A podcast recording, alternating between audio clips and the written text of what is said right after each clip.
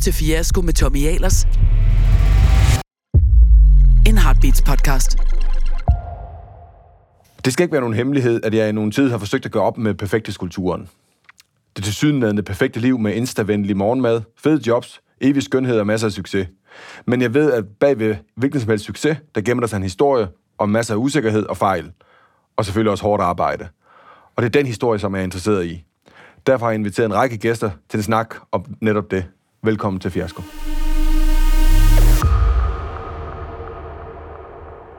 Helle thorning Smith. Velkommen. Tak skal du have, Tommy Ahlers. Danmarks, Danmarks første kvindelige statsminister. Ja, tak fordi jeg måtte komme. Ja, men dejligt at have dig. Du er jo den, du er min første gæst i, uh, i den her podcast. Ja, altså det er min prøvekanin faktisk. Ja, det kan man godt sige. Vi, uh, vi, vi sad og kiggede, der var mange imponerende Det er et der bliver sendt ja. på et tidspunkt også. Jamen, vi, vi, ja, lige præcis. Vi sad og, og, og, og sådan og kiggede ned på, hvem kunne vi godt tænke os at, at tale med. Og der kom dit navn op, og så sagde jeg, med Helle, der kan det ikke gå helt galt, fordi jeg føler mig meget tryg, når jeg taler med dig. Ja, det er jeg glad for, du så, siger, Så Tommy. derfor, ja. øh, vi har mødt hinanden nogle gange. Det må vi sige. Vi har også øh, haft det sjovt sammen Ja, nogle det gange, og man skal kunne grine sammen. Ne- nemlig. Og ja, beklager, men det bliver jo historien om, du er Danmarks første kvindelige statsminister. Men, men, men Ja. hvis, hvis vi bare tager det ud, så er du bare, du har været statsminister i Danmark i fire år. Ja, og det har jeg. Det er fandme noget. Det er det da. Det er det. Ja. Og, og, og når vi har de der historier, så tror jeg, alle har et behov for, man vil så gerne spejle sig i det, fordi man vil gerne se op til noget. Så du er en rollemodel, Ja. øh, men samtidig så synes jeg også, at vi har behov for at fortælle om, at alt er jo ikke bare gået den lige vej derhen. Altså alle succeser beror på tusindvis af ting, der ikke gik, som, som, som man havde regnet med. Og, og vi talte om lige en udsendelse gik i gang, at når man er politiker, så er det jo alt er jo kommenteret på de fejl, man lavede. Det er Det, det er kom, øh, kommentatorkorpset, der er jo rigtig gode til sådan at fremhæve. Så der behøver man ikke selv meget at snakke om sine fejl. Nej, det politiker. gør man ikke. Det skal de andre nok Det skal de gøre. andre nok finde ud af Men jeg kunne godt tænke mig stadigvæk at sådan bore lidt i det. Så før, før udsendelsen her har vi spurgt dig om, hvis du ligesom skulle nævne en fiasko i din karriere, som vi kunne tage som udgangspunkt i den her udsendelse, hvad det så skulle være. Og der sagde du faktisk, at det kunne enten være valget i, øh, i 2007, eller i, øh, eller i 15. Ja, bare for at nævne nogen. Bare for at altså, nævne bare, nogen. nogen, for, bare fordi I spurgte, ja. Men, og, og jeg synes faktisk, at, at, øh, at vi skal tage udgangspunkt i valget i, øh, i 2007. Ja, For det er faktisk en historie, sådan, som jeg selv kender mindre til, end, fordi den er lidt, lidt ældre. det ikke? ligger Og den, 100 år tilbage. Det føles også, som det ligger 100 år lige tilbage. præcis. Ja. Men jeg går ud fra, at du kan huske det. Hvad, øh, det var nærmest sådan en sportskommentator. Hvad skete der? Men, Jamen sådan, men, altså, men sådan før- årene op Ja, til og sådan ting. Først jeg jeg lige sige, jeg synes, det jeg synes, det er helt fantastisk, og det er også øh, grunden til, at øh, da vi snakkede sammen, jeg selvfølgelig gerne ville komme, for jeg synes, det er rigtig vigtigt, at man fortæller, at, øh, at bag noget, som kan se ud som en succes, så er der jo også mange nederlag og ting, der er rigtig svære, og jeg har egentlig aldrig lagt skjul på, at det var der. Og som du også selv siger, så når man er i politik, så øh, selv de mindste fejl, man gør, også noget, man ikke egentlig selv opfatter som meget store fejl, jo blæst meget, meget stort op. Øh, og jeg har det sådan med, de største fejl, jeg har lavet, er måske ikke engang blevet opdaget, øh, men de min, mindste fejl, jeg har lavet, er så til gengæld blevet opdaget, og hvor der har været en kæmpe stor lup øh, på. Så politik er også en, en svært og sjov ting i den Altså, man ser jo politik, at selv tegnsætningen kan blive... Og jeg har engang sagt, at der kommer en god løsning i morgen, og det bliver også øh, øh, det er sådan noget revyer er lavet af, Ja, og, og det kan man jo egentlig kun til sidst blive stolt af, men man synes ikke, det er så fedt lige når det kører.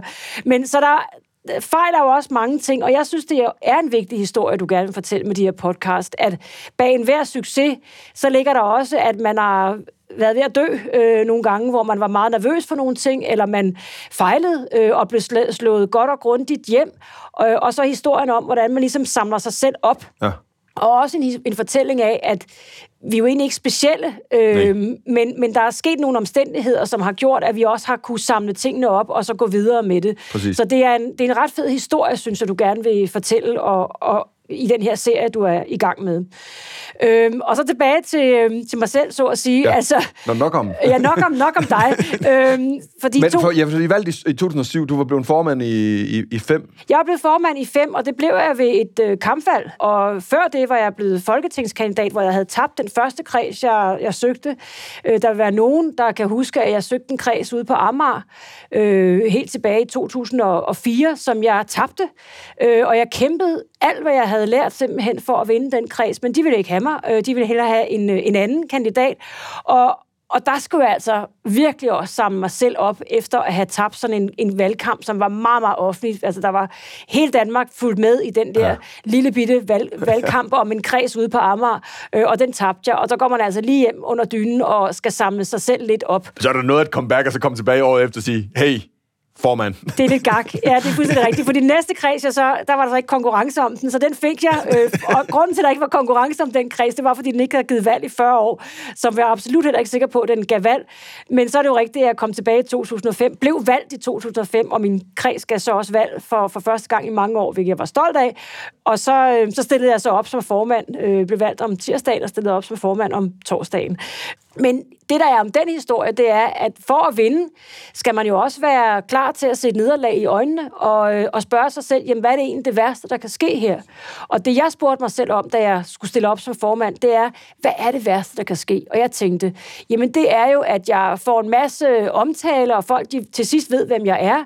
Jeg får en utrolig masse erfaring, øh, fordi jeg stiller op i det her, øh, og jeg har også vist, øh, hvad jeg er lavet af, at jeg er en person, som godt tør at gå ud og kæmpe for det, som jeg nu engang tror på. Øh, og det værste, der kan ske, det er, at det bliver pinligt den dag, man taber med et brag, øh, men man dør jo ikke af det. Nej. Og det blev så også min ledetråd. Altså det der, hvad man ikke dør af, det lærer man sikkert noget af, og ja. det ved jeg godt er irriterende at høre på folk, som har næsten været ved at dø, eller sådan har været tæt på, for ja. det er en, en talemåde. Men det er også lidt men rigtigt. Det er, rigtigt. det er lidt rigtigt i, at, øh, at det værste, hvis det værste, der kan ske, det mener man ikke godt selv, man kan overleve. Ja. Øh, efter en uge, så er det sikkert ok. Øh, godt, at man får nogle søvnløse nætter, og så kaster jeg mig ud i det. Og det har været mit motto faktisk hele vejen igennem. Altså, hvis jeg tror, jeg kan overleve et nederlag, selv på baggrund af nogle søvnløse nætter, så tør jeg godt kaste mig ud i nogle ting. Så det er også en del af historien om at vinde. Ja, fordi mange tror jo lidt, de er gode til at egentlig få beskrevet, hvad, det, hvad succes ligner. Ja og så har de en meget udefineret, afgrundsdyb fornemmelse af, hvad fiasko er. Ja. Og, men bare det at få dem til at sætte ord på, hvad fiasko egentlig potentielt set er, ja. så ender de med at kunne svare på spørgsmål. Det er da ikke så slemt, er det? Nej, altså... Det er det jo ikke. Så er det, det, bare, det ikke. Altså... så er det bare at fortsætte. Så du går efter en eller anden upside, en eller anden sjov mulighed, vild mulighed, sige ja til at blive minister uden nogen som helst forudsætninger, og tænker lidt, hvad er det værste, der kan Hvad er det værste, der kan ske? Ja. Det er, at og jeg det... ligner lidt en joke og kommer til at sige nogle fjollede ting. Ja, lige præcis. Altså... Det, som jeg har fundet ud af gennem årene, det er også at kigge på, at ofte så synes man, at det værste, det er at blive lidt til grin. Ja.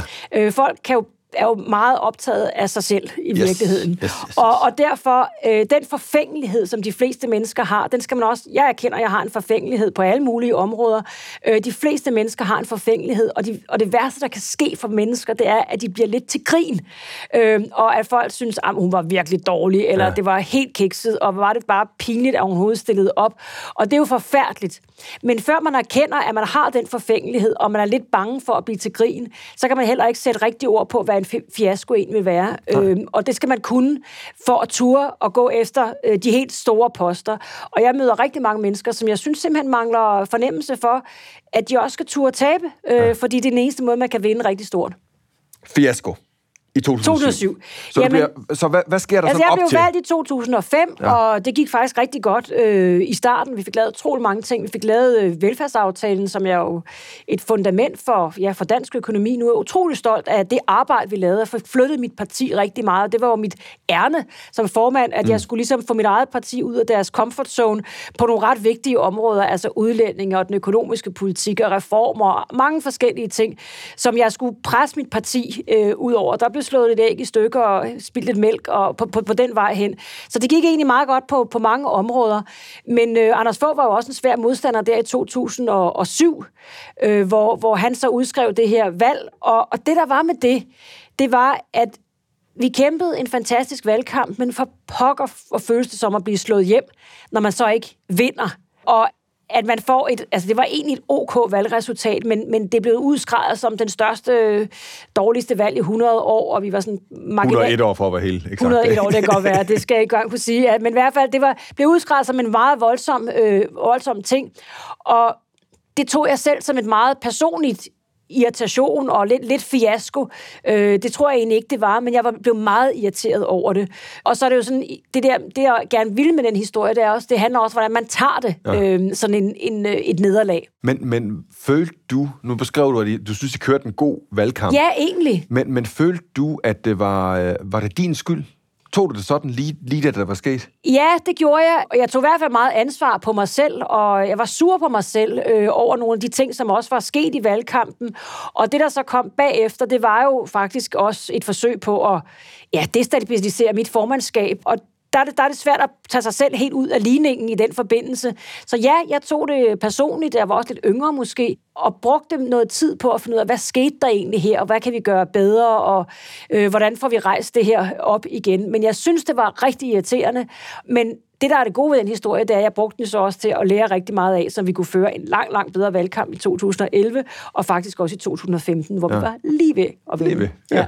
Og, og hvad, hvis, hvis vi så tager, altså efter nederlaget der i 2007, der var det jo ikke lang tid siden, at du har stået og vundet, som vi talte om lige før, formandsvalget over Frank Jensen og sagt, jeg kan slå Anders Fogh. Ja, det kunne jeg så ikke. Det kunne du så ikke. Nej, og det var så en anden, en anden, et andet godt eksempel. Der havde jeg ligesom taget ansvaret på mig selv. Ja. Jeg havde ikke sagt, vi kan slå ja. Anders Fogh, eller oppositionen kan slå Anders Fogh. Jeg havde sat mig selv i spil og ja. sagt, jeg kan slå Anders Fogh. Det var også det, der var styrken i din... Og det var styrken, men, men også blev så svagheden. Men du har så virkelig gået ud på planken, ja, ikke? Og sagt, helt ud på planken, og det, var jo, og det var også derfor, det var jo lige for at skrive artiklerne bagefter. Nå, det kunne hun så ikke. Øh, og det var også derfor, det blev sådan lidt personligt, men jeg havde jo selv lagt op til, ja. at det blev personligt, fordi jeg havde sagt, at jeg kan slå Anders Fogh, som er jo fuldstændig gag ting at, at sige, men, ikke noget, men også noget, jeg er ret stolt af i dag, og ikke noget, jeg fortryder på nogen måde. Men det gør jo også, at når man sætter sig selv ud på planken så meget, og ikke siger vi, men siger jeg, så gør man det, altså, så gør man til et spørgsmål om, om min kampagnemåde, og det er den måde, jeg planlægger en kampagne, den måde, jeg er i debatterne, øh, og så man sætter sig selv meget på spil også, og derfor tager man selvfølgelig også nederlaget ret personligt. Men det er vel også det, som mange vil også gør også, øh, egentlig virker det som om flere, også erhvervsledere, mere bringer sig selv i spil, deres personlighed. Ja. Fordi vi, vi, vi, det kræver vi lidt. Vi kræver, at vi kan mærke folk, og altså, det nytter ikke noget, at det bare bliver, både som politikere, eller som erhvervsledere, som mediepersonligheder, at det bare bliver nogle, sådan nogle talende Nej, det går øh, slet dukker, ikke. Og det altså... bliver det jo, for det er jo nye måder der er jo ikke nogen, der har sagt det før i en intern Nej, og det var valgkamp. også derfor, det blev så stort, og vi vidste jo også, at hvis vi skulle vinde den valgkamp, så skulle vi have en anden form for gennembrud. Ja. Og, og, og det, der også er ja, mit kendetegn, det er jo, at jeg, jeg tør sådan nogle ting, og havde mod til at gøre det, og det skulle jo også stå ret klart, at, at jeg er en leder, som har meget mod. Ja. Nogen vil også sige overmod af og til. Og det skulle jo også stå meget klart, for jeg, vi vil jo gerne definere, hvad, hvad var jeg som person, hvad var jeg for en person, og hvilken slags leder øh, vil jeg blive. Og der vil vi gerne signalere mod og selvtillid, og at jeg, jeg, jeg tror faktisk, jeg kan det her. Øh, ja. så, så det var også det, jeg gerne ville signalere. Men det slår jo en lige bag i, når man så ikke vinder. Men alligevel. hvordan håndterer du så? Fordi helt konkret, følte du så, du har stået over for alle jeres medlemmer, mm. og dermed egentlig også vælgerne, og sagt, jeg kan slå Anders Fogh. Det kunne du så ikke. Der ramte det der på en eller anden usikkerhed så personligt at tænke, ej, øh, tog jeg den her fra Frank Jensen for eksempel? Ja. Kunne han have været bedre og sådan lidt en fortrydelse omkring, at jeg skulle nok ikke have gjort det her? Ej, jeg fik ikke en fortrydelse, men jeg kunne mærke, at partiet måske tænkte... de fik den. ja, det kan være, de fik den lidt. Og jeg, jeg fik den ikke så meget selv, for jeg mente egentlig stadig, at jeg havde noget at byde ja, på. Ja. Jeg har også mærket i valgkampen, at jeg havde noget at byde på. Men jeg kan ikke fortænke partiet i, at de måske fik en fortrydelse. Og der var jo også mange, der gerne ville af med mig, som ligesom brugte lejligheden til, og så stikke kniven lidt dybere ind for at komme af med mig på det tidspunkt. Så det, det var jo også noget, hvor man selv er sur på sig selv, ja. og så kommer mange i partiet og er, er lige så sure. Og der skal man virkelig øh, samle sig selv op og, og sige, jeg kan godt det her. Øh, men det kræver virkelig, at man gør en stor indsats for os at ja, styrke sig selv og komme, komme ind i kampen igen. Hvis vi kommer lidt tættere på, hvordan, hvordan gør man egentlig det? Fordi det tror jeg, ej, det må være svært i den samme rolle, hvor der er noget internt, og det er jo der, ja. politik er ret vildt, oh, ikke? det er så frygteligt, ja. ja. At det så, og du kan mærke det, og du ved ikke helt, hvor du har folk og sådan ting, at du så Jamen, jeg får lyst til at med, kæmpe. Ender med at få det. Ja, ja men jeg får lyst til at kæmpe. Altså, når, når, når jeg bliver angrebet, og når nogen gerne sådan decideret vil af med mig som formand, øh, så får jeg lyst til at komme ind i en boksering. Og, og det, det skal man så også have lyst til. Og det ja. handler, altså, nederlag handler jo også om, får du lyst til et nederlag, som du også synes er irriterende, og så hvis der kommer yderligere sådan slag oveni, som du synes er decideret uretfærdige, hvad har du så mest lyst til? Har du lyst til at lægge dig hjem under dynen, eller har du lyst til at komme ud og slås? Øh, og der er så åbenbart har så meget en baggårdskat, at jeg har lyst til at komme ud og slås. Sådan for real ind i en boksering og gå ud og tage nogle debatter og køre rundt i hele landet og diskutere og banke nogen på plads, hvis det er det, der skal til. Altså, jeg havde lyst til at komme ud og slås, fordi jeg var, følte slet ikke, jeg var færdig. Jeg følte, jeg havde noget at byde på. Øh, så selvom jeg kunne være ked af det øh, lidt, og det skal man have lov til at være, ked af det, sådan rigtig ked af det, hvor man sidder derhjemme og surmuler og øh, sidder i joggingtøj og sutsko. Altså, man skal have lyst, man skal sidde og der at være sur, men så skal man også have lyst til at komme ud og slås. Hvis du ikke har lyst til at komme ud og slås, så er du det forkerte sted. Og det havde jeg meget lyst til. Men, men sådan, var det perioder, hvor du var sådan, hvor du, når du sådan tænker tilbage på perioden efter syv, hvor du også godt kunne have endt med at Nej. sige, okay, Det var der ikke. det var der ikke. Nej, der det, var var ikke, ikke- det var ikke tæt på. Det Der var, var, ikke, ikke sådan tæt på, hvor jeg sad derhjemme og sagde, nu kaster jeg håndklædet i ringen. Nej, det har jeg slet ikke lyst til. Okay. Det har jeg faktisk aldrig nogensinde haft. Nej. Altså, de mere end 10 år, jeg var formand for Socialdemokratiet, der har jeg tænkt, at jeg var den rigtige, øhm, og at øh, jeg godt kunne løse den opgave, og at måske mindre, at jeg var den rigtige, jo det er også det, men også at mit projekt var rigtigt. Mm. At mit projekt for Socialdemokratiet var det rigtige, hvis vi skulle genvinde regeringsansvaret. Og det har jeg hele tiden tænkt, og jeg tænkte, hvem, hvem pokker skal ellers gøre det? Øh, og så har jeg hele tiden haft lyst til at gå ud og, og kæmpe for det. Og med alt det her siger jeg ikke, at der ikke har været dage, hvor jeg sad derhjemme og sagde, jeg orker ikke mere, og jeg kan ikke mere, jeg gider ikke stå op, og de kan pakke sig alle sammen. Men jeg er også rigtig god til at sætte det ene ben foran det andet, og det skal man så også have. For det er ikke altid sådan, man kan se hele fremtiden, men jeg har bare været god til at stå op om morgenen, og så gøre de ting, jeg skulle den dag, og sætte det ene ben foran det andet, og så går den her dag, og i morgen bliver sikkert bedre. blev du i sådan perioden efter lidt mere bange altså for at våge noget? Nej, det gjorde jeg ikke. Okay. Øh, tværtimod. Altså, jeg, jeg vidste jo godt, at nu havde jeg øh, fire år, eller knap fire år, hvor jeg skulle... Altså, det var den periode, jeg havde tilbage til at være formand for Socialdemokratiet, medmindre jeg vandt den næste valgkamp. Oh. Øh, så på en eller anden måde, så kommer der også til at sætte lidt, lidt blus under, altså lidt, øh, lidt varme under fodsålerne, så at sige, hvor man siger, okay, hvis du, ikke, hvis du ikke klarer det i de næste fire år, og gør partiet valgbart, klar til at kunne blive valgt, nu vi vidste ikke, hvornår valget var, men omkring 2011, så er min formandsperiode jo slut. Ja. Så jeg vidste godt, at jeg ikke havde et nederlag, øh, valgnederlag i mig i øh, mere, øh, og jeg skulle... Og derfor kunne du lige så godt bare sætte hele butikken. Ja, lidt. Altså, sådan, altså også, der, er også, der er også en tidsramme på, nu satser vi det hele, og ja. nu skal vi virkelig ud og kæmpe, og med al, al, alle fibre i vores krop, ja. så har jeg de her fire år, og derefter så er det jo slut, hvis jeg ikke vinder øh, i ja, 2011. Ja. Så det giver også noget energi, synes jeg. Øh, og nogle gange er det negativ energi, og det er jo også noget, man skal tale lidt om. Nogle gange kan man jo komme rigtig langt på, på vrede og raseri, og jeg skal vise dem, skal jeg. Øh, og det er jo også en drivkraft, som man skal sætte pris på. Ja, ja, man kan også øh, tale nogle gange om øh, store virksomheder, og deres visioner og sådan nogle ting. En af de, de sjove, det er, at den helt store vision for Nike, det er at smadre Adidas. Ja. det er simpelthen deres Ja. mantra. Crush Adidas. Og- og det- og den, den har vi også lidt i politik, ikke? Ja, den er jo kun i politik. Altså, altså, altså hvis Socialdemokraterne kan slå Venstre, så er, vi, så er det en god dag, Så er det en god dag, En god altså, dag. i Det- stort og småt. Og, Ja. ja. og jeg, jeg mener faktisk, at det, man skal ikke undervurdere. Der er mange, måske særligt kvinder, som har noget med, at energi, det skal man trække fra et positivt sted. Ja. Og man skal gå ud i verden og være positiv og sådan noget. Men jeg, jeg synes også, at vi skal, vi skal lære måske lidt af mændene at trække vores energi fra noget vrede og noget misundelse og noget, vi skal bare banke de andre, ja. som, som jeg synes er en, øh, en ret fed, sådan maskulin energi, som, som kvinder også har, men som de også skal um, omfavne lidt og tage, tage til sig, fordi når man har tabt noget, så, så er det ikke kun bløde, søde følelser, man har til at komme tilbage i bokseringen. Det er altså også, jeg skal med vise dem. Øh, og det var i hvert fald den følelse, jeg selv havde i 2007. Hvornår i, øh, i, i din karriere blev det egentlig... Altså, hvornår fik du modet? Kan du huske første gang, du beskrev det der med, du stiller op i, Ja. i, i valgkredsen i fire men, og men sådan ting. mod Hvornår, er rigtig, hvornår, mod hvornår er rigtig du- vigtigt, synes jeg. Øhm, og, og mod er, er ikke noget, man bare har. Der er mange, der, der, der siger til mig og tror, at man ligesom er født med at have meget mod. Mod til at stille sig op i store forsamlinger, mod til at gå imod holdninger øh, i en forsamling, mod til at, ja, bare mod generelt. Og jeg er ikke født specielt modig. Altså, jeg var den sidste af tre børn, og jeg var genert, da jeg var lille, og altså, jeg er ikke specielt modig.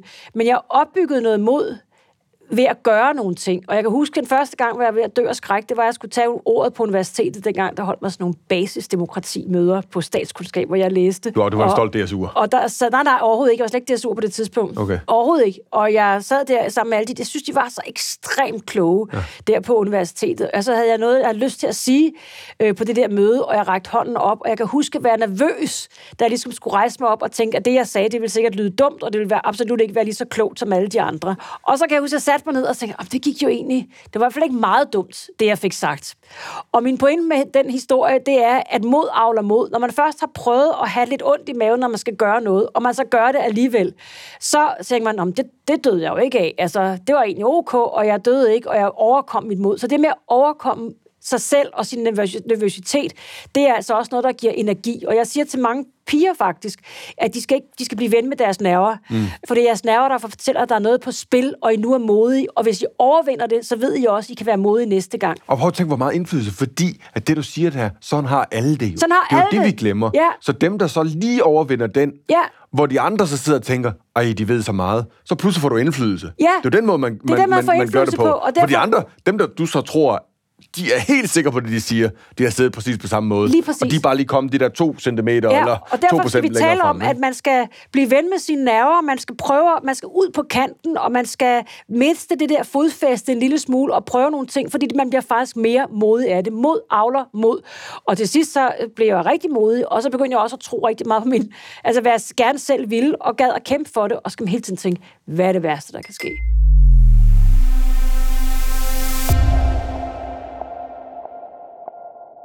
Hvis du så lige så hopper frem til 11, der bliver du så statsminister. Det gjorde jeg. Var det der, den der, hvad sagde jeg? Havde du sådan? Ja, Altså, jeg havde den lidt, der- den der ja, jeg havde lidt, være. jeg havde lidt øh, den, men, men hvis jeg skal være helt ærlig, så glemte jeg at, at føle det rigtigt. Fordi der sker simpelthen så meget, når man bliver statsminister, og det var så besværligt også at danne den der regering, og komme i gang, og, og det var bare, det var så ekstremt presset. Vi havde et EU-formandskab, vi skulle planlægge. Altså, der var ministre, som blev ministre øh, samme dag, som de tog til deres første møde nede i Europæisk Råd, og skulle nærmest forberede at være formand for, for EU. Så vi havde ekstremt pres.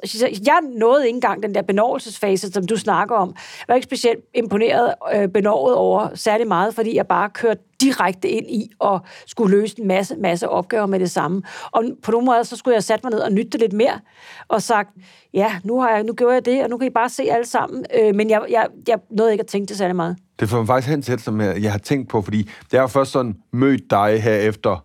Jeg, nej, jeg har aldrig Ja. mødt dig, da du var statsminister. Nej, jeg var, jeg var langt væk var fra langt væk politik. fra politik, ja. og, og så har vi mødt hinanden en gang, hvor jeg er gået ind i politik, og gennem ja. Sådan fælles netværk, har mødt hinanden, og nogle gange til at lave tv og sådan ting. Og så har jeg tænkt på, men det er selvfølgelig også lige med et forskel om, at jeg møder dig i en anden setting. Men alligevel har jeg tænkt lidt, at du nu virker meget mere fri, og hvis jeg må være så fri, også at sige menneskelig, Ja. end det, jeg egentlig som ganske almindelig borger Ja. Oplevede, da du var statsminister. Ja, og det, altså, det, er jo, det er jo rigtigt. Altså, det er jeg også. Jeg er meget mere fri. Altså, det er jeg, du også, Jeg er jo men- ikke tynget af en stor organisation. Nej, nej, eller men, noget men, men kan du helst. godt, men, men, men har du, at ligger der et eller andet, øh, altså kunne du godt have tænkt dig også dengang, når du sådan tænker tilbage, fordi du nævnte det der med, at lige pludselig er du bare i rollen, og det kører, det var jo ikke nogen pause i de der fire Der var, år. nej, det var der ikke, og jeg, jeg, kunne, jeg kunne godt have tænkt mig, og jeg tror også, i min slutningen af den tid, jeg var statsminister, der blev jeg mere mig selv, simpelthen. Ja. Og for at lære mig bedre, bedre at kende, og det var jo så det mest irriterende, synes jeg, at øh, det var nok på det tidspunkt, hvor, vi, hvor valget var, der fik Socialdemokratiet faktisk et rigtig, rigtig godt valg. Ja. Øhm, og jeg fik et personligt rigtig godt valg. Og, og der kan man sige, det var måske et lidt ærgerligt tidspunkt at gå på, fordi, fordi det var så på en eller anden måde højdepunkt af, hvor, hvor folk tænkte, jamen, altså vi skal- forstod, hvem jeg var. Hvem jeg var som politiker, og måske også, hvem jeg var som, øh, som menneske. Så det, vi havde et, godt, et rigtig godt valg der i 2015, og det var så øh, der, hvor jeg valgte at, at, gik, at gå. Så det var lidt ærgerligt, fordi jo mere man arbejder sig ind i rollen, jo mere fandt jeg også ud en måde at gøre det på, så var min egen. Ja, ja, og det hænger også sammen med, at jeg var den første kvinde på posten, fordi jeg, jeg følte ligesom, jeg skulle passe ind i en skabelon, som masser og masser af mænd har, har haft før mig, øh, hvor jeg skulle passe ind i en skabelon, som, som jeg, hvor jeg ikke, jeg synes ikke, jeg gjorde vold på mig selv, men hvor jeg blev lidt mere alvorligt og lidt mere firkantet, end, end den person, som jeg også er, Ja. sådan lidt mere sprudlende og, og Ja, udadvendt. præcis, og, præcis. og, og så vil jeg så også sige, når man holder op med at være statsminister, kan man også have det betydeligt sjovere.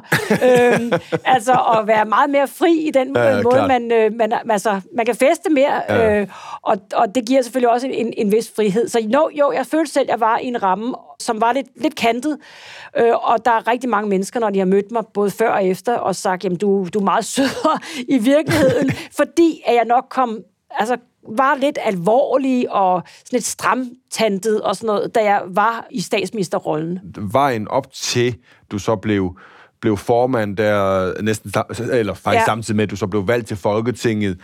Gjorde det også, glem at du er kvinde, men gjorde det også, at du, øh, at, du følte, at det var en lidt smallere Absolut. øh, Altså, plade jo- for dig at spille på, i forhold til, hvornår folk siger, hvad har du lov til, og hvad har du ikke lov Ja, til? ja, men ting. jeg synes jo selv også, fordi jeg synes, det er ekstremt alvorligt at være formand for Socialdemokratiet. Jeg synes, det er meget alvorligt at være statsminister. Og jeg synes også, at det, det, man kan godt kræve af sin partiformand eller sin statsminister, at man opfører sig korrekt og ordentligt i alle situationer. Og det vil jeg i hvert fald gerne leve op til. Mm. Altså, jeg, jeg prøvede på at opføre mig korrekt og ordentligt. Ja. Øh, holde mig til, til sandheden altid. Opføre mig, som jeg synes, man kan forlange af sine toppolitikere hele vejen igennem. Og med værdighed. Altså, værdighed ligger mig meget på sinde, og det var også vigtigt for mig, både som formand for partiet, Socialdemokratiet og som statsminister at opføre mig værdigt. Og nogle gange kan værdigt se sådan lidt alvorligt ud, frem for, det er i hvert fald ikke særlig sprudlende og, og sjovt og underholdende. Så, så der, der kommer jo også den der at man, man Ja, ja, ja. ja. vokser ind i den opgave, hvor, hvor jeg synes, den skal, der skal være noget værdighed omkring det at være både partiformand og, og statsminister. Og det har ikke så meget med at være kvinde eller mand Nej, at nej. gøre, men, der, men det har noget med, med selve rollen at gøre. Du har da stadigvæk masser af værdighed nu, selvom... Ja, det synes jeg da også. Ja, det lige- synes jeg da også, at jeg har. sådan en, øh, øh, ja, men det synes jeg bestemt også. Men jeg tror bare, at, at måske også lige i starten, der, der er der også en ramme, jeg synes, jeg selv skulle passe ind i. Og jeg tror også, det har lidt at gøre med, at når man er første kvinde på posten, så skal man lige finde ud af, hvad kan man egentlig. Og jeg var også meget ung, skal du tænke på, øh, dengang. Hvor gammel det, var du? Jamen, det er jo mange år det siden. Må det man er aldrig spørge, 16, men det spørger heller ikke om 16 din alder, jeg spørger bare, hvor gammel du var dengang. Ja, Det men jeg var, jeg, jeg var jo ikke engang fyldt 40, Nå. så jeg var, jeg var lidt ung også til at blive formand for Socialdemokratiet, i hvert fald i det, vores daværende historie. Ja, ja, klart. Ja. Var du den yngste, der blev formand? Nej, det tror jeg ikke. Nej, jeg tror, Stavning var yngre. Okay, Ja. det var meget godt. Ja. Øh, hvis, hvis vi lige hopper ud af, af den her så over til...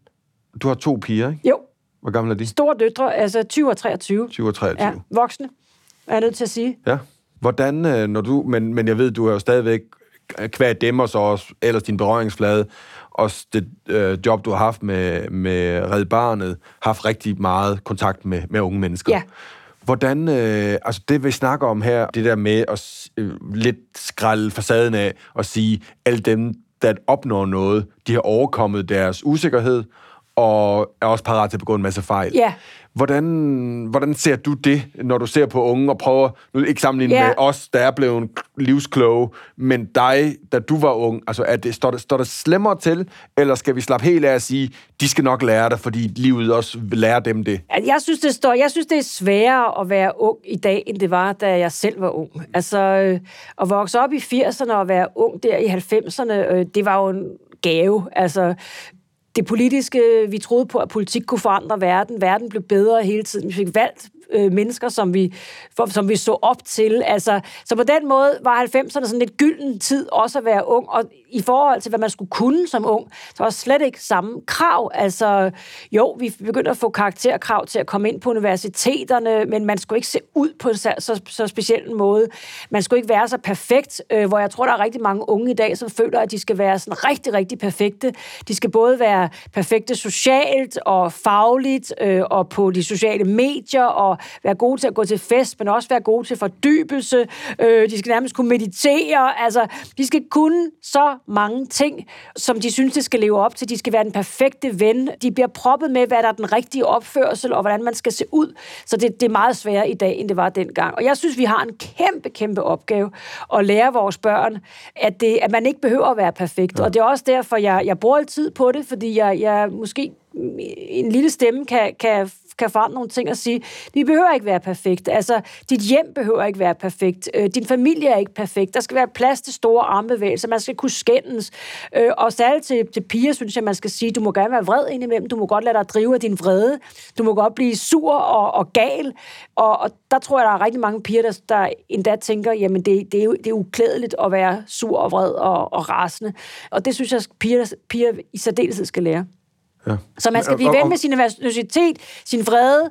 Man skal også blive ven med, at, øh, at ting ikke altid er perfekte. Og jeg deler fuldstændig din opfattelse, og jeg tror, at det, vi kan gøre, der er nogle rammer, som vi så prøver ved at afskaffe karakterbonus og sådan ting, sende nogle signaler. Ja, som jeg så ikke, for... ja, det er jeg ikke enig i. Men altså, lad nu det være. okay. Den, interessant. Du mener ikke, vi skal afskaffe karakterbonus? Nej. Vi skal simpelthen give en bonus for at starte tidligere. Ja, det var også der opfandt den. Øh, vi har lavet den i, sammen, i, ja, ja, i sammenhæng med velfærdsforlidet, ja. og det er ikke sikkert, det er nødvendigt mere for de unge. De starter jo ja, faktisk. De, nemlig, ja. de starter tidligere.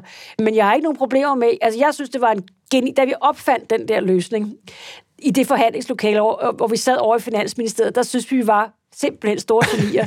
så vi synes, det var sådan en rigtig lille god uh, nudging-mekanisme. Uh, vi lige fik skubbet en rigtig... For, vi kendte de garanteret ikke det ord Nej, vi kendte ikke engang det ord. Den gik tilbage i 2006. Det var nudging. Uh, men jeg kan huske, da vi opfandt det, der synes vi, vi var helt altså, det var virkelig sådan at være inde i samfundets maskinrum ja. og få, få de unge presset lidt hen og starte tidligere, og det lykkedes jo rent faktisk, og det, man kan sikkert undvære den nu, men det var en gylden idé, da vi fandt på den. Og ved du, hvad jeg synes? Det var helt genialt, da jeg så afskaffede den. Og sådan er politik. Ja, men det var dig, der afskaffede ja, det var så. Ja. Så det er også fedt, at, at øh, regler kan have en solnedgang, at ja, de ja, behøver præcis, eksistere ja, ja. alting. Og så måske også lige præcis på et tidspunkt nu, hvor der er lidt for meget fokus på det sidste decimal og sådan nogle ting, så er det fint signal politisk at sende. Ja. Slap nu lige lidt af. I må, altså... Jo, men der har jeg også sådan, altså... Hvorfor Ej, du er de... så hård, det er så sjovt. Nej, men hvorfor må de unge ikke få gode karakterer? Det må de gerne. Altså, ja, jeg har da også meget men, sådan... men det er perfektionskulturen, vi vil gå op med, ja, ikke præstationskulturen. Ja, ja, men det... Jo, jo, men altså, der har været meget debat her de seneste år om de der 12-talspiger. Ja. Og det bliver jeg lidt irriteret over, ja. hele den debat, fordi bare fordi pigerne begynder at få rigtig gode karakterer, og også bedre end drengene, så er det ligesom pludselig blevet et problem, at vi har de piger, som ja, får rigtig, ja. rigtig øh, høje karakterer. Jeg selv fik meget høje karakterer, da jeg gik i gymnasiet. Jeg synes, det var totalt fedt, og en enorm stor drivkraft at få gode karakterer, øh, for jeg gad at læse til mine eksamener. Så jeg synes faktisk, at man skal også, man skal også synes, det er fedt, at, ja, at, at folk gerne vil have gode karakterer. Og, og fejre lige, dem, jeg Og lige pludselig, så skal de have skæld ud for, at de gerne vil have gode nej, nej. karakterer, de der piger. Jeg, jeg, jeg endte jo med at foreslå, at vi skulle lave en 12 plus for at fejre det, altså fordi vi, alle bedømmerne sagde, at de manglede faktisk noget, for der var faktisk mange, der fik 12. Ja. At vi manglede noget at give til den der helt ekstra, ja, det, det gamle 13 der kunne man, få et 13 Ja, lige præcis. Men det er ikke, fordi jeg taler for den gamle 13 Nej, jeg det synes jeg faktisk, at den her skala er udmærket. Men det, og det, ja. det, er jeg faktisk enig i, men den der med at kunne give noget, noget helt ekstra for, for toppræstationen. Jo, men der kan man så også sige til, til alle de der piger, som så skal have 12 plus plus, kan sige til dem efter deres eksamen, du gjorde det sindssygt godt, og du det der karakterer, det betyder også, at du kan klare mange andre ting. Ja, præcis. Men jeg blev irriteret over, at lige pludselig så var det nærmest et problem, at der fandtes en masse piger, som gjorde sig rigtig meget umage, øh, og at de fik bedre karakterer end drengene. Jeg, jeg synes mere, problemet ligger i, at den samtale tilbage til den her perfektionskultur, at der lå lidt i det, at hvis du ikke var en af dem, altså hvis du ikke fik 12 i alle fagene, så var du lidt en menneskelig fiasko. Jamen, altså, det er jo det, man skal... Det, det, det, det synes det jeg er en meget væk, bedre fordi, samtale. Ja, og det er jo den samtale, ja. så det er ikke så meget, at vi giver karaktererne. Det er også, hvad vi, hvad vi, hvad vi bruger den til at være dit udtryk for. For det er jo kun et udtryk for, at du har været i, den, i det fag, i den situation, var du fagligt dygtig, du var også flittig, ja. og man får ikke bare de der Nej. ting. Og det skal vi have lov til at fejre. Og, og, og hvad skal man sige? Og, Men og det er det hele taget det der med at prøve at adskille vores præstationer ja. og vores... Øh, og, og vurdering af os selv som mennesker. Præcis, ja. Altså, det, det synes jeg faktisk også er en stor og vigtig del af det her med at præstere og fejle. Fordi jeg har altid haft det sådan, jeg er blevet kritiseret så meget. Altså, viserne, ja. altså der var ja. alle mine fejl blev penslet ud, og der var så meget, og folk har sagt, hvordan kunne du holde det ud? Og måden, jeg kunne holde det ud, det var ved meget klart at adskille min, min offentlige person og min private person. For jeg har aldrig følt, når jeg så blev kritiseret for alle mulige ting, at det egentlig vedrørte den private helle. For jeg synes, jeg er god nok som mor og som kone og som ven og som datter og søster og alle de andre ting, jeg er i mit liv. Synes jeg er ok. Og hvis, øh, hvis alle de ting ikke, lader, altså, hvis det ikke påvirker så min indre følelse af, at jeg er ok, så kan man da også klare rigtig, rigtig meget. Den skal jeg lige lære, for den, den tror jeg faktisk ikke helt, jeg har lært endnu. Nej. Hvor, hvornår fik, lærte du den, da du, altså efter du var gået ind i politik, og får den der... Jeg tror, jeg fandt der ud af det. Jeg fandt ud Fandt af, du at der er ligesom en offentlig person Ja. ja. derude. Der er Helle thorning Schmidt, der ja. er Ja. derude. Og så er der, så er der Helle, som, er, som har alle de her roller i forhold til min familie og mine venner, og alt det, jeg holder af i mit private ja. liv. Og jeg følte altid, når jeg blev kritiseret, så havde det ikke så meget med min indre person at gøre i virkeligheden. Ja. Og man skal nok, og det kan siges meget enkelt, man skal lade være at tage kritik personligt, ja. øh, og man skal have en vis selvtillid i forhold, eller måske selvværd i forhold til, at jeg er sgu egentlig god nok. Jeg er ikke perfekt, jeg har masser af mangler. Hver eneste dag oplever mine egne mangler, men jeg er ok, og jeg gør mit bedste for at være et ok menneske. Og det tror jeg har været rigtig vigtigt for mig i at kunne tage en masse nederlag og en masse fejl, der bliver påpeget hver dag, dårlige meningsmål, og hvad det nu måtte være, at jeg har en, en, en ok fornemmelse af, Fordi jeg... du vel også har, og det er vel også det, der er vigtigt her at sige, at hvis du selv er overbevist om, du egentlig har gjort dig umage, Ja, så får du den der ro til at sige, ja, det var det, jeg gjorde. Ja. Og jeg prøvede nogle ting her, og too bad, I ikke kan lide det. Jamen, jeg tror, det er mere det der med at skille sin pri- private person fra det, man ja, så ja. ellers går og laver. Og det kan man selvfølgelig ikke altid, men jeg tror, det er rigtig vigtigt, at man har en, en grundfornemmelse af, jeg gør mit bedste, og jeg er ok. Behøver man for så at gøre de her ting, have modet?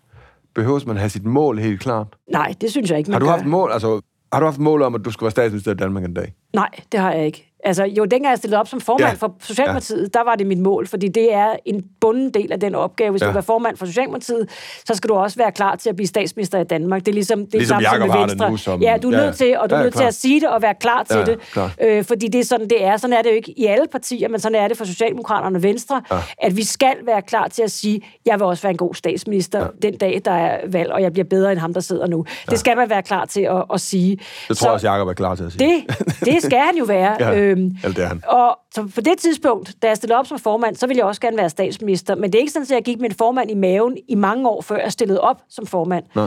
Jeg vil gerne være med i forreste række. Øh, Jeg vil gerne være med til at bestemme, hvor det, hvilken øh, retning mit parti skulle tage. Men det var ikke sådan, at jeg, jeg, øh, jeg, jeg i mange år forinden sagde, at jeg vil bare gerne være statsminister. Slet, slet ikke. Så jeg har aldrig haft en egentlig plan. Mange tror jo også, at når man når et særligt sted, at man så har haft en plan. Jeg ved ikke, hvor meget plan du selv havde. Men og sådan, det hører man jo rigtig tit, Ja, øh, at folk ikke havde den der faste karriereplan. Så jeg tror ikke specielt meget på karriereplaner.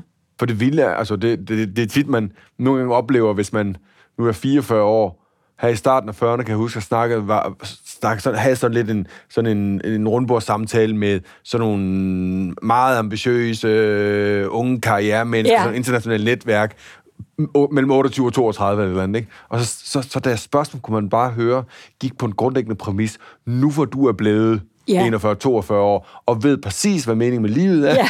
og præcis, hvad du selv kan, og Ja. hvad du vil. Hvordan så? Ja. Og så kigger jeg bare på dem og siger, hvem snakker I om? Ja. Fordi det har jeg stadigvæk ikke. Nej. Og det, Jamen, det har jeg, Jeg spørger dig om nu. Ja, men altså, nu jeg fordi jeg, jeg går og drømmer om, at når jeg bliver lige så gammel som dig, Jamen, hvis du havde sagt til mig, jamen, hvis du havde sagt til mig for, for 5-10 år siden, at du vil ende med at have det, som vel er en bestyrelseskarriere, sådan en spøjs ja, at bruge ja. en bestyrelseskarriere, og være ved at starte en virksomhed, ja. og øh, lave alle de forskellige ting, jeg laver nu. Altså, jeg ville slet ikke have forbundet den person med mig. Nej. Øh, seriøst. Så det er jo også noget, der er kommet hen ad vejen, hvor jeg tænkte, gud, det kunne man jo også gøre, og jeg er blevet præsenteret for nogle flere mennesker, som, øh, som har sagt til mig, det kunne du også gøre. Så lige pludselig får man også nogle idéer ja. til, hvordan man kan leve sit liv, og, og det synes jeg så også, at- at man skal. Man skal ture have sin hjerne åben i forhold til nye muligheder, og nu bliver vi jo, skal vi jo alle sammen leve- til vi er 100 år, og det betyder også, at vores liv kan altså godt bestå af flere forskellige karrierespor, øh, og det er du også selv er eksponent for. Ja, Ja, ja. ja. Hvis du havde, nogen havde fortalt dig for 10 år siden, nu sidder du i Folketinget, du har været minister, eller hvad ja. du nu har af planer, øh, og din, din karriere, eller dit liv kommer også til at indeholde andre ting fremadrettet, det er jeg helt sikker på, fordi vi skal arbejde så længe, at vi kan, mange af os vil ikke lave det samme hele vejen igennem. Men det er jo interessant, fordi det er jo egentlig også et, en, hvis folk kan begynde at sådan internalisere den og sige, du har så mange år, Ja. så bliver, kan det måske også løsne op for, at man er bange for, spilder jeg tiden? Ja. Det der pres på, Ja. ja, det kan godt være, at du ikke lige præcis er det rigtige sted nu, men nu øh, får du nogle børn og, og bruger tid på Ja. det, eller du skal Men nok det få har jeg masser også af hørt tid. rigtig tit folk, de siger, folk, som jeg også selv har ansat, og jeg har været leder for rigtig mange mennesker, som siger, "Jamen, nu har jeg været tre år her, nu skal ja. jeg videre, og det ser ikke godt ud på mit CV. Ro, Ro på. på, ja. Ro på. Ja. Altså også der er også noget med at have været i en virksomhed i lang tid og kunne noget, så kan det også være, at du får en ny post i den her. Øh, jeg har også oplevet folk, som kom ind og, og søgte et job, hvor jeg siger, hvad vil du egentlig gerne? Jamen, jeg vil gerne have dit job, siger de så, eller sådan noget. Altså, hvor man også, hvor jeg synes er ret frisk på en eller anden måde at sige, men hvor jeg også tror, jamen, nyd også livet, og slap lidt af, og, og det har jeg så ikke selv gjort, og jeg synes egentlig selv, jeg har altid arbejdet rigtig meget, øh, for meget også. Så jeg tror også, man skal prøve at få lidt ro på i sin tilværelse. Er det dit råd til, øh, til andre? Hvis du skulle give et råd til... Nej, øh, det er ikke mit råd. Okay. Øh, det er at tons derud. det er sjovt. Så. Ja. Og når du så har taget det råd, så husk Ja. lige at slappe af en gang imellem. ja, men altså mit råd... Men tror du, der er flere, jamen, jamen det er jo sådan, tror du, der er flere, der har brug for det råd, tons der ud af, end der er brug for rådet, ro på? Eller Ja, det der men- ro på er egentlig et råd til dig selv, fordi du egentlig havde den der tonse-mentalitet? Ja, ro på er i hvert fald råd til mig selv. Men, og jeg synes, man skal tonse der ud af. Men ved du, hvad jeg synes? Jeg synes også, mens man tonser der ud af, skal man virkelig finde nogle pauser. Jeg har altid været rigtig god til at holde ferie. Jeg er rigtig god til at holde fri i det hele taget. Jeg er også rigtig god til at være uproduktiv. Altså også at sidde med benene op et eller andet ja. sted. Folk de tror, når jeg er på ferie, så sidder jeg med og kigger på mails hele tiden. Nej, jeg gør ikke. Øh, altså, og jeg er rigtig god til at være sammen med mine venner og slappe helt af og sidde og være tosset et eller andet sted. Så det er det, jeg gerne vil sige tons dig ud af, men tag også nogle store pauser, hvor du ligesom finder dig selv og finder ro, og, og ikke skal være perfekt overhovedet, men bare kan slappe af, få skuldrene ned.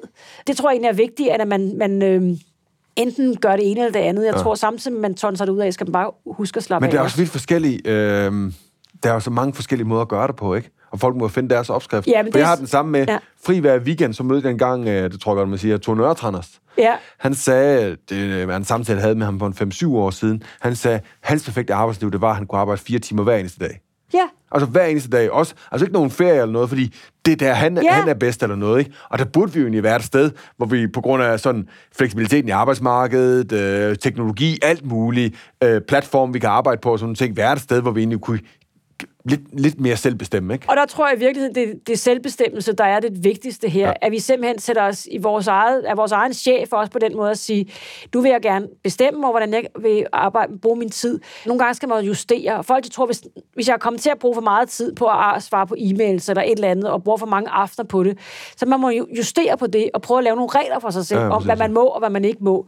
Øh, jeg kan rigtig godt lide disciplin, øh, også i ens eget tilværelse, altså gode sengetider og altså disciplin omkring, hvordan man lever sit liv. Og det kræver også disciplin at slappe af.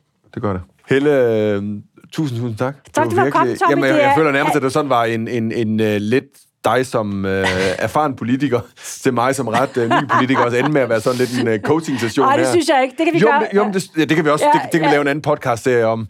Men nej, men det synes jeg, for der var, nogle, der var sgu nogle gode øh, pointer der. Jamen, Især tak, den der Tommy. med at, og, Ja. og, og, og, og lidt have måske lidt en, øh, det må vi nærmest ikke sige, at vi har, der er en privat Tommy og en, og en politiker Tommy, det blev sådan, Ja, har det- en vis, ja, det øh, har en vis- det har en vis, ja. øh, men, men, men det er jo det, at man, man generelt ikke lader sig ramme for meget af det der, fordi hvis man kan sige, at man har gjort sig umage, men det var i hvert fald, jeg synes, det var spot on i forhold til, at det, vi gerne, det jeg gerne vil med det her, er netop at få snakken om, at under alt det der, som ligner det vildeste, det sejeste, Ja. der gemmer der sig nogle usikkerheder, en masse fejl. Usikkerhed, fejl, alt Og mulige andre muligt, ting. roder. Jeg er så glad for at måtte komme og snakke om det her. Det er, du har gjort det til et stort emne i Danmark. Folk, de taler om det, bare blandt andet på baggrund af de diskussioner, du har rejst. Jeg er glad for at kunne være med til den diskussion. Dejligt. Dejligt Tak. at have dig her. Tak.